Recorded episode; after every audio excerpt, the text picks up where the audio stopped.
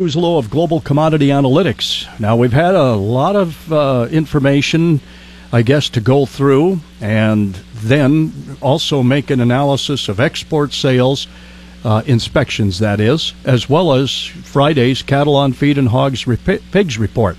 Now, what does this do for the grains, Mike? We're watching corn pretty much unchanged.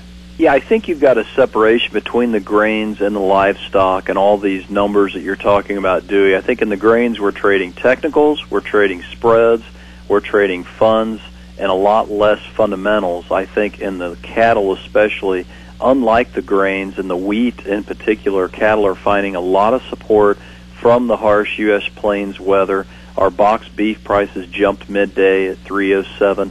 The grain markets just aren't trading fundamentals. In other words, if the corn market was going to go better than steady on the day, it should be led by the wheat, which is getting a really harsh winter weather outlook now, especially in the U.S. plains, and also the fact that the Russian ruble has lost about 5% in the last month, 2.5% coming in just the last week. So the corn being steady on the day with fresh export sales reported and not so great export inspections, but the fact that it's being led by the wheat lower, that to me is the, the kind of the ballpoint pen of fund and uh, spread trading. The plains continue to be mostly dry and cold in the short term. You would think that we wouldn't be down as much as we are for sh- uh, winter wheat futures. No, that's exactly right. And the sad truth of the matter is the hard red wheat is leading us lower. We're down 1% now in the hard red wheat down almost a nickel on the day at this point, which a nickel in this market does push us down 1%. Should not be in that situation. Again, I don't think we're trading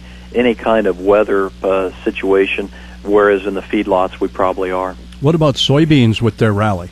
Well, this is where the soybeans are probably getting the best look from the funds. We're seeing the spreads come back in, buy beans, sell corn, sell wheat I, I think this is even in the light of the fact that we held that 940 level in the lead month beans last week, and we held the meal. That meal found the short covering first, supporting the soybeans. I think face value on the cash market with crush margins still over a dollar a bushel in some cases and right at a dollar a bushel in the January crush. I think the fundamentals and at face value are very underpinned at this point in the cash bean and meal market. The only caveat to that is We've got January delivery of beans this week and the midweek time period. I think we'll see a lot more uh, higher than normal sales for cash flow reasons coming out of the beans farmers' hands this week. So, Mike, will we watch that daily wire to be closely monitoring for continued sales, like maybe more Chinese activity in soybeans? Well, that, and I think we're back to where we were about three weeks ago. We found some fundamental support in the soybeans, but upside potential is probably kind of directly related to